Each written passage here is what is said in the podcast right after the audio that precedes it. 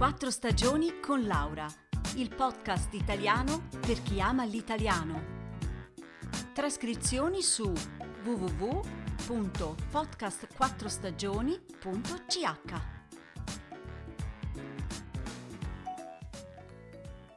Cari amici, chiudete un momento gli occhi insieme a me. Torniamo per un attimo bambini e cerchiamo di ricordare un libro speciale della nostra infanzia. Non so a voi, ma a me viene subito in mente Pinocchio, con le sue avventure a volte buffe, a volte tristi, che hanno fatto sognare tante generazioni di bambini. Allora, il libro comincia così. C'era una volta un re, diranno subito i miei piccoli lettori. No, ragazzi, avete sbagliato. C'era una volta un pezzo di legno. Non era un legno di lusso, ma un semplice pezzo da catasta, di quelli che d'inverno si mettono nelle stufe e nei caminetti per accendere il fuoco e riscaldare le stanze. Ecco, questo è il famoso incipit del libro e ci porta subito in un mondo fatto di cose semplici e vere, ci conquista fin dalle prime righe. Ma se il libro è famosissimo, forse non tutti conoscono altrettanto bene il suo autore, Carlo Collodi. Lui in realtà non si chiamava così.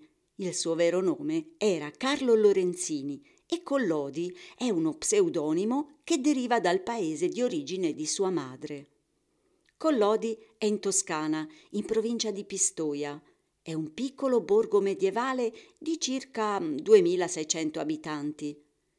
Qui si trova una bella villa, Villa Garzoni, con un grande parco dedicato proprio a Pinocchio ed è la maggiore attrazione del paese.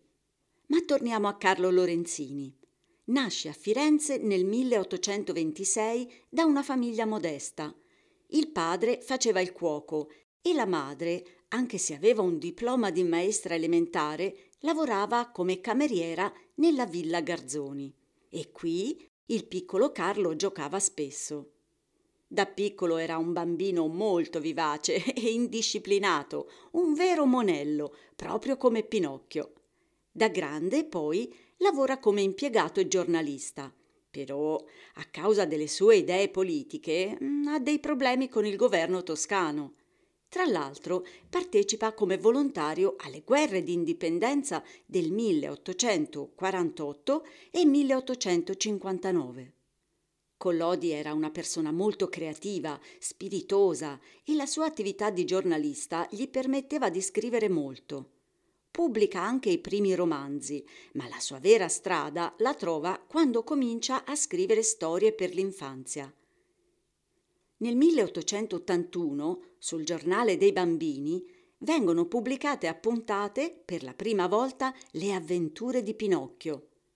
Originariamente il racconto terminava con l'episodio in cui il burattino muore, ma a quel punto al giornale arrivano così tante proteste da parte dei piccoli lettori che Collodi è costretto a continuare il libro, che esce nel 1883 e si conclude definitivamente con la trasformazione del burattino in un bambino in carne e ossa.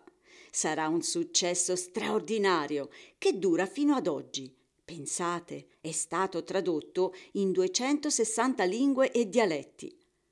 Purtroppo Collodi muore improvvisamente a 62 anni nel 1890, senza potersi godere il meritato successo ma il suo libro, attraverso 187 edizioni, corredato da illustrazioni bellissime, oppure a cartoni animati, il più famoso è quello della Disney, e vari film, ha emozionato generazioni di bambini e di adulti.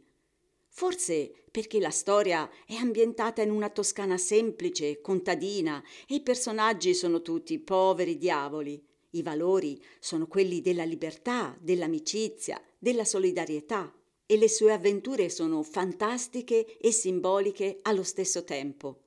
Amiamo Pinocchio anche perché rappresenta un'infanzia libera da tutti i doveri che avremo una volta diventati adulti. Ci fa ricordare il passato, ma ci fa pensare anche alle speranze per il futuro. Ecco perché ancora oggi, a distanza di oltre un secolo, Pinocchio è uno dei libri più letti al mondo. Oggi, insieme alla trascrizione, ho preparato per voi un esercizio con i personaggi di Pinocchio. Spero che vi piaccia. Un saluto da Laura e a presto!